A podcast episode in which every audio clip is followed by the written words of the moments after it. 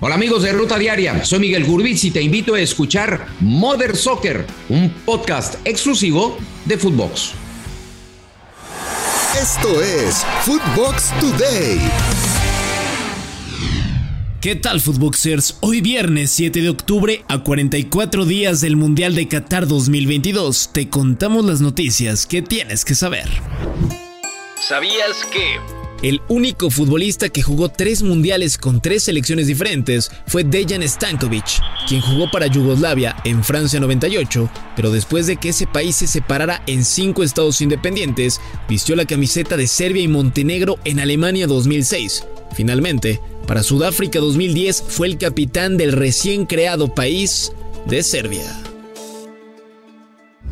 Anuncian la League's Cup. La Liga MX y la MLS dieron a conocer los detalles de cómo se jugará el torneo que arrancará en 2023 con 47 clubes de ambas ligas. Este otorgará tres cupos para la siguiente edición de la Conca Champions que también tendrá un nuevo formato en 2024. El torneo se disputará entre el 21 de julio al 19 de agosto, además de que será en su totalidad en Canadá y Estados Unidos. Los equipos serán divididos en 15 grupos de 3 participantes, mientras que el campeón de campeones de la Liga MX y el ganador de la MLS Cup avanzarán de forma directa a los 16avos de final del torneo, instancia que únicamente pasan los primeros lugares de cada grupo. Atlas con técnico. El estratega mexicano Benjamín Mora recibirá su primera oportunidad para dirigir en la Liga MX y será con el bicampeón del fútbol mexicano club al que llega tras hacer historia en el fútbol de Malasia. Aquí las palabras de Benjamín Mora.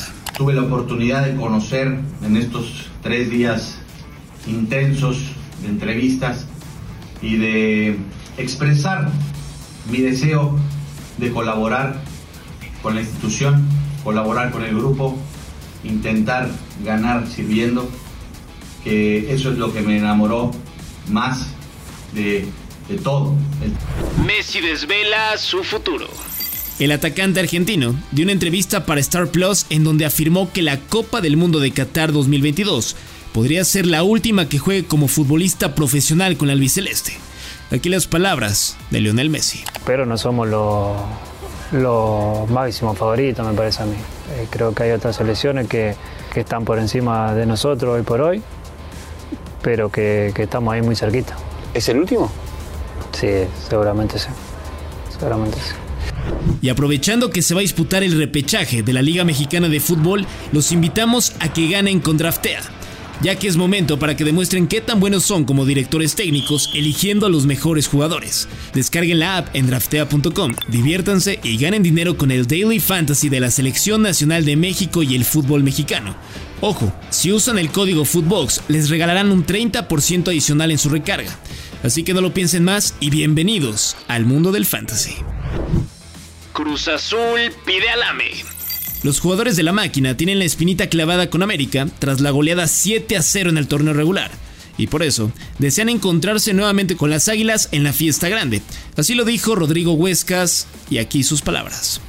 Creo que queremos darle vuelta a esta página, no solo pues más que nada por nosotros, porque todavía tenemos esa espina. Gracias a Dios, en el fútbol siempre hay revanchas, sean largas o sean cortas. Este, obviamente, después de América le tocó pagar otros equipos que nosotros tenemos esa espina y queremos sacárnosla, entonces le tocó pagar otros equipos. Y qué mejor que, que la pague el que nos las hizo, ¿no? Nos gustaría, a mí en lo personal me encantaría enfrentarme contra América. Tecatito tiene nuevo técnico. La escuadra de Sevilla presentó de manera oficial a Jorge Sampaoli como entrenador tras la salida de Julian Lopetegui.